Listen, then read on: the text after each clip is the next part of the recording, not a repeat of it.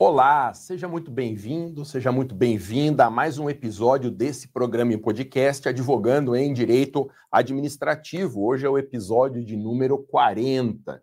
Eu me chamo professor Alexandre Maza e nesse programa em podcast nós discutimos as melhores estratégias e oportunidades de negócio para quem quer começar do zero advogando contra a fazenda pública, seja em administrativo, seja em tributário.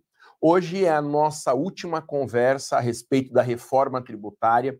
Foram seis semanas seguidas de dedicação exclusiva a essa reforma. E no final da nossa conversa de hoje, para quem estiver assistindo em vídeo, para o podcast não vai dar certo, mas em vídeo sim, eu vou mostrar a página da minha, do meu novo curso da reforma tributária, o curso que todo mundo quer fazer porque é o curso da virada de mesa na advocacia. Hoje eu vou falar sobre um tributo que está sendo remodelado na reforma tributária, que é a contribuição de iluminação pública, conhecida como CIP, CIP ou COSIP.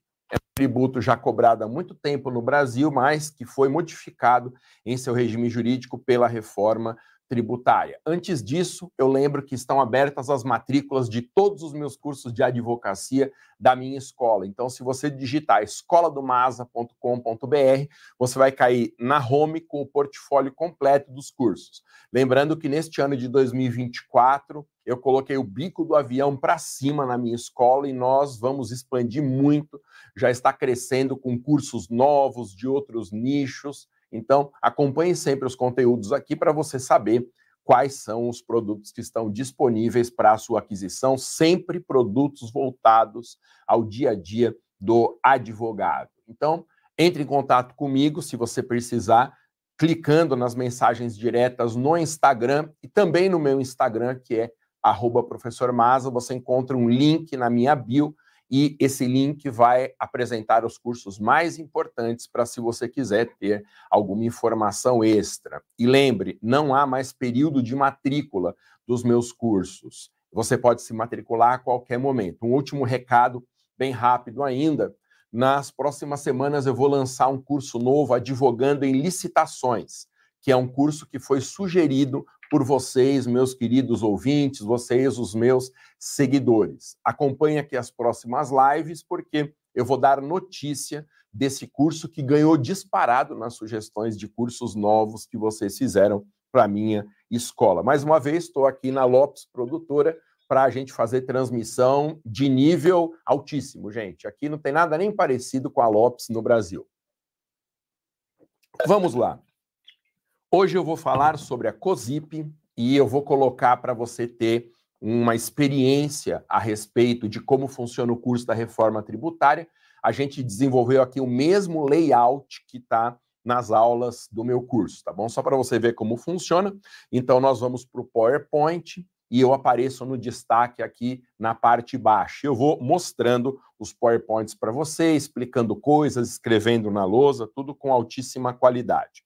Deixei aqui, mas eu vou mostrar só no final o link para a minha página do curso de reforma tributária. Bom, o que, que, precisa saber sobre a COSIP e o que houve a respeito de mudanças desse tributo?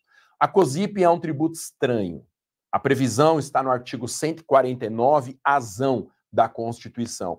Chama atenção no meu curso de reforma tributária para Toda vez que houver agora a inserção de um artigo, seja na Constituição, seja na legislação, é obrigatório que esse novo artigo ele tenha uma letra maiúscula. Por quê? Para que não haja renumeração dos artigos seguintes. Então, há o artigo 149 da Constituição e o 150. Precisa colocar um artigo novo entre os dois se eu colocasse o artigo novo como o 150, por exemplo, teria que renumerar todos os dispositivos dali para frente. Então, agora se usa essa técnica de colocar o número do artigo com uma letra maiúscula. A COSIP está no 149, azão da Constituição. Essa contribuição de iluminação pública ela tem um histórico muito controvertido. Por quê? Porque o serviço de iluminação pública, a lâmpada acesa no lado de fora da casa, não confunda com a energia residencial, que é outro serviço público. Essa iluminação de ruas é um serviço público prestado pelo município.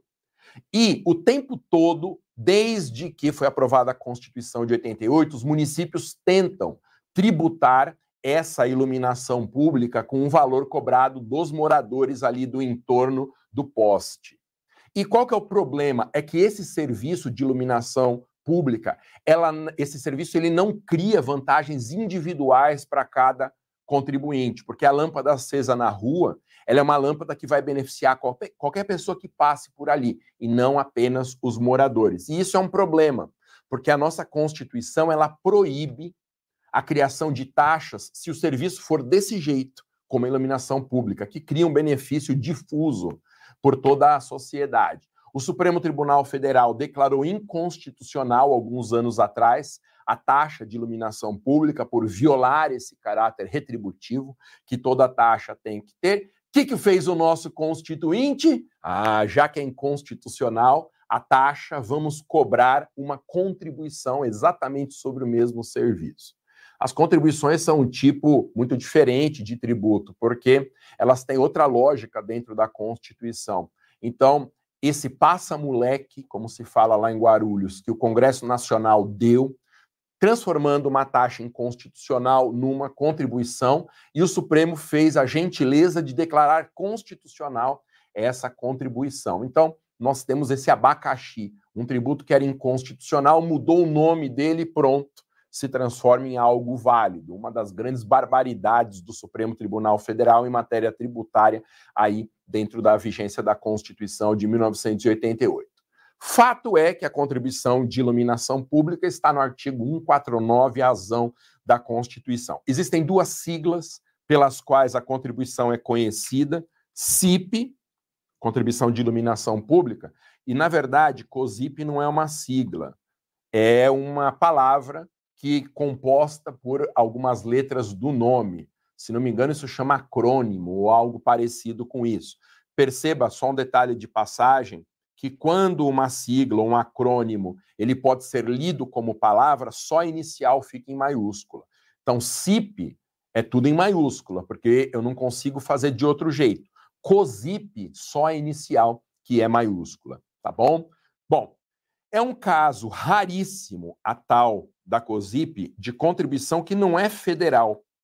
Você sabe que quase todos os tributos brasileiros foram atribuídos à União. Há uma grande concentração de competências em desfavor de municípios, Distrito Federal e estados. A nossa federação é muito desequilibrada em matéria de competências. E praticamente todas as contribuições são de competência da União. Assim é a CSLL, contribuição do lucro líquido, assim acontece também com a COFINS, a contribuição mais importante do nosso país, mas a COSIP não. Por que, que ela não é federal? Porque quem presta esse serviço de iluminação não é a União. Quem presta esse serviço de iluminação é o município e, no âmbito do Distrito Federal, ele também, porque o Distrito Federal não é dividido em municípios. Então, é uma contribuição municipal e distrital. Vamos avançando um pouquinho aqui. Sempre foi uma contribuição municipal e distrital para custear somente o serviço de iluminação pública. Como eu disse, o serviço de iluminação ele é prestado pelo município, não se confunde com a energia residencial, que é um serviço diferente prestado pelo Estado surgiu em substituição à absurda taxa de iluminação declarada inconstitucional pelo STF. Eu não me conformo com isso, gente. Você convalidar um tributo inconstitucional só mudando o nome. Isso é uma barbaridade, não tem sentido mais. Mais uma vez, aí o nosso STF em matéria tributária decide muito mal. Bom, o que, que, mudou na COSIP? Já que ela é um tributo de 20 anos, um pouquinho mais, o que, que a reforma tributária fez com a COSIP? Dá uma olhada. Com a reforma, a COSIP teve sua finalidade ampliada para incluir também custeio dos sistemas de monitoramento para a segurança e preservação de logradouros públicos. O que a emenda fez foi criar novas destinações para o recurso arrecadado com a COSIP. E aí o nome perdeu muito do sentido, né? Contribuição de iluminação pública, agora é uma contribuição também para a segurança pública e para a preservação dos logradouros. Logradouros são os equipamentos públicos, ruas, praças, avenidas, estradas, desde que sejam municipais. Podem receber também recursos provenientes da cobrança desse tributo. Bom, eu vou mostrar aqui como que ficou o novo artigo 149 azão, que diz o seguinte: os municípios e o Distrito Federal poderão instituir contribuição. Essa palavra é muito importante no tributário, viu? Poderão, porque a competência para criar tributos ela não é obrigatória. A entidade cria se ela quiser. Poderão instituir contribuição na forma das respectivas leis para o custeio, expansão, isso é uma novidade também, e a melhoria, também uma novidade, do serviço de iluminação, sistema de monitoramento para segurança e preservação de logradouros públicos. Avançando um pouquinho, observado 150, 1 e 3, que são princípios tributários, não precisaria nem existir essa norma aqui, porque é claro que um tributo se sujeita aos princípios tributários. Foi mantido o parágrafo único que faculta a cobrança na fatura do consumo de energia. Então, veja, esse parágrafo único do 149 azão quando ele afirma que a COSIP pode ser cobrada junto com a taxa ou tarifa de iluminação interna né, de energia residencial, ela não está criando, como muita gente acha, uma hipótese de bitributação. Ah, mas isso significa que sobre o fornecimento de energia vai incidir tanto a COSIP quanto a conta de luz? Não. Isso significa apenas o conteúdo desse parágrafo único que o mesmo instrumento de cobrança, que é a fatura da energia residencial, pode ser esse instrumento utilizado para a cobrança dos dois tributos. Não é uma autorização constitucional ao bis in idem. Cuidado para não confundir isso daí. É só a materialização da cobrança em um único documento, porque isso facilita muito o município. O município não, fica, não precisa ficar lançando mês a mês esse tributo, mandando o boleto para a casa do contribuinte. É feito um convênio do município com o respectivo estado. O estado arrecada na fatura da energia residencial e depois faz um repasse para o estado ou, se for o caso, para o Distrito Federal. Então perceba que mais uma vez, pode voltar a imagem para mim, produção. Mais uma vez, a reforma tributária ela cria mudanças em um tributo sem que estabeleça todos os detalhes. O que a reforma fez, uma vez mais, for, foi estabelecer princípios gerais da nova COSIP. Será necessária a aprovação de leis municipais e distritais para dar conta desse novo fato gerador. Escreva o que eu estou te falando.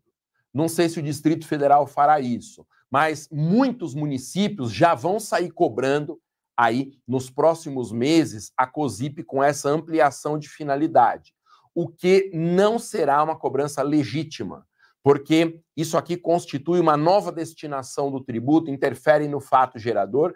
Os municípios terão que, a qualquer momento, criar uma nova lei para ampliação desse escopo da COSIP. E a partir da nova lei, obedecidos os princípios da irretroatividade, da anterioridade, aí sim fazer a arrecadação do tributo. Essa é uma confusão muito comum que eu tenho combatido aqui, conversa após conversa com você, a ideia de que a Constituição não cria tributo nenhum. Então, a reforma não criou uma nova COSIP. O que a reforma fez foi pegar o tributo que já existia, ampliar aspectos da hipótese de incidência, e aí, a partir disso, será necessária uma lei para que o tributo seja efetivamente cobrado. Então, nós temos aqui uma oportunidade de negócio. Os municípios, muitos dele, eu, deles, eu arrisco dizer que a maioria dos municípios sairá fazendo a cobrança dessa nova COSIP sem aprovação de uma lei. E aí, nós teremos uma tese baseada na violação da legalidade, né, a falta de uma lei definindo esses novos critérios de cobrança da COSIP, e ainda tendo que respeitar o intervalo mínimo estabelecido pelo princípio da anterioridade, que é aquele intervalo mínimo de segurança jurídica para que o contribuinte ganhe fôlego e consiga se preparar para um pagamento eventualmente a mais ou diferente do que já existia a partir da reconfiguração desse novo tributo. Então, esse é o conteúdo de uma das aulas do meu curso de reforma tributária. O meu curso já está todo produzido, a carga horária é de 4 horas e 8 minutos. Então, nos meus sites eu tinha anunciado duas horas, porque eu imaginava que o conteúdo seria esse. Mas aí, falando com calma, acrescentando temas novos, detalhando mais, a carga horária mais do que dobrou. E aí, para quem nos assiste, eu quero dar uma palhinha a respeito do curso da reforma tributária. O ambiente de aula é esse aqui. Um belíssimo PowerPoint de fundo, eu apareço aqui embaixo e eu deixei um link nesse material para a gente conhecer o curso da reforma tributária como que ele é. Então estou aqui, ó, é no ambiente da minha escola. Veja como carrega rápido o site da minha escola, isso é muito importante. Você encontra na home, escoladomasa.com.br, um caminho para chegar a esse curso. Então, como que está estruturado o curso? Ó, conteúdo programático está na página lá da minha escola. Nós temos esses encontros aqui, esses temas, visão geral da lei, lei em sentido amplo, né, da emenda, no caso aqui, vacácio legis, que é a discussão sobre a entrada em vigor dessas partes da reforma, novos princípios tributários foram criados também, tem uma aula só sobre o IBS, Imposto sobre Bens e Serviços. Depois, Contribuição sobre Bens e Serviços, outro novo tributo, a CBS. O terceiro novo tributo, Imposto Seletivo, conhecido como Imposto do Pecado. Sétimo conteúdo, Comitê Gestor do IBS. Depois, novas imunidades, a reforma veio trazendo novas imunidades e novos princípios, o que amplia o conteúdo garantidor de direitos do contribuinte. Novas isenções heterônomas que eu explico no curso que são. A nova COSIP, exatamente com esse conteúdo de hoje, reconfiguração de princípios atuais, então a reforma não trouxe apenas novos princípios. Ela pegou alguns dos princípios que já existiam e mexeu no alcance desses princípios. Eu falo disso. Depois, a mudanças no Simples Nacional. Aí tem uma aula de mudanças no IPVA, depois mudanças no imposto da herança, o ITCMD, reforma do imposto de renda, que sofreu também algumas alterações, Fundo Nacional de Desenvolvimento Regional, falo sobre a Cesta Básica Nacional de Alimentos, tema da nossa live anterior, depois isenção para mercados sensíveis, desvinculação de receitas, profissionais liberais, incluindo a nova tributação para nós, advogados, novas oportunidades de negócio. Essa aula é muito importante. Eu listo nessa aula todas as oportunidades que a reforma vem trazendo. Falo sobre a Zona Franca de Manaus e área de livre comércio e sobre regras de transição. Aqui um pequeno currículo meu e a garantia incondicional de sete dias. Se você entrar no curso e por alguma razão achar que não é para você, basta você mandar uma única comunicação para a minha equipe que a gente faz o reembolso dentro do prazo de sete dias, tá bom? Então, essa é uma degustação do meu curso. Acho que a imagem pode voltar para mim, né, produção? Estou sem retorno aqui, eu não consigo ver, mas tá tudo certo. E nós nos veremos na semana que vem numa nova live e num novo podcast. Então, encerramos aqui os nossos conteúdos da reforma tributária. Muito da reforma ainda vai ser detalhado por uma legislação futura. Então, alguns desses assuntos aqui são super curtos. Por exemplo, a nova configuração do Simples Nacional. Não tem nem muito assunto para falar no âmbito da emenda, porque foram mudanças bastante pontuais. Como eu não fico enrolando, uma das marcas dos meus conteúdos é a objetividade. Então, você vai ver que alguns conteúdos demoram meia hora, outros eu encerro a aula em seis, sete minutos. Tá bom? Então, aproveite entre no site da minha escola, escoladomasa.com.br, veja lá as informações sobre o curso que te interessa. Tem lá o Advocacia Tributária, o curso Advogue para Servidores, um curso de planejamento tributário, tem esse curso da reforma tributária, inteligência artificial na advocacia. Dentro de duas ou três semanas, aqui pela produtora Lopes FX, nós vamos disponibilizar um curso inteiro sobre chat GPT para advogados, tem bastante coisa lá e já estão na produção aí mais de cinco cursos novos. Então você não perde por esperar, porque assim como eu coloquei na página de fundo de todas as minhas redes sociais, 2024 vai ser o seu ano da virada de mesa na advocacia. A minha escola vai se tornar já nesse primeiro semestre a maior escola de advocacia do Brasil e se você tem interesse nesses conteúdos para dar aquela virada de mesa, aproveitando o embalo do crescimento da minha escola, a hora é agora. entre lá no site, veja o curso que te interessa, clique lá em qual é o curso que haverá mais detalhes. Valeu, muito obrigado. Nos veremos na próxima oportunidade, se Deus quiser, na semana que vem, terça-feira, ao vivo, 19 horas e 7 minutos, Advocacia Tributária. Sexta-feira, 11 horas da manhã, sempre no horário de Brasília, advogando em direito administrativo. Valeu, obrigado, produção. Obrigado, Rodrigão. Tamo nessa aí, gente. Até mais. Tchau.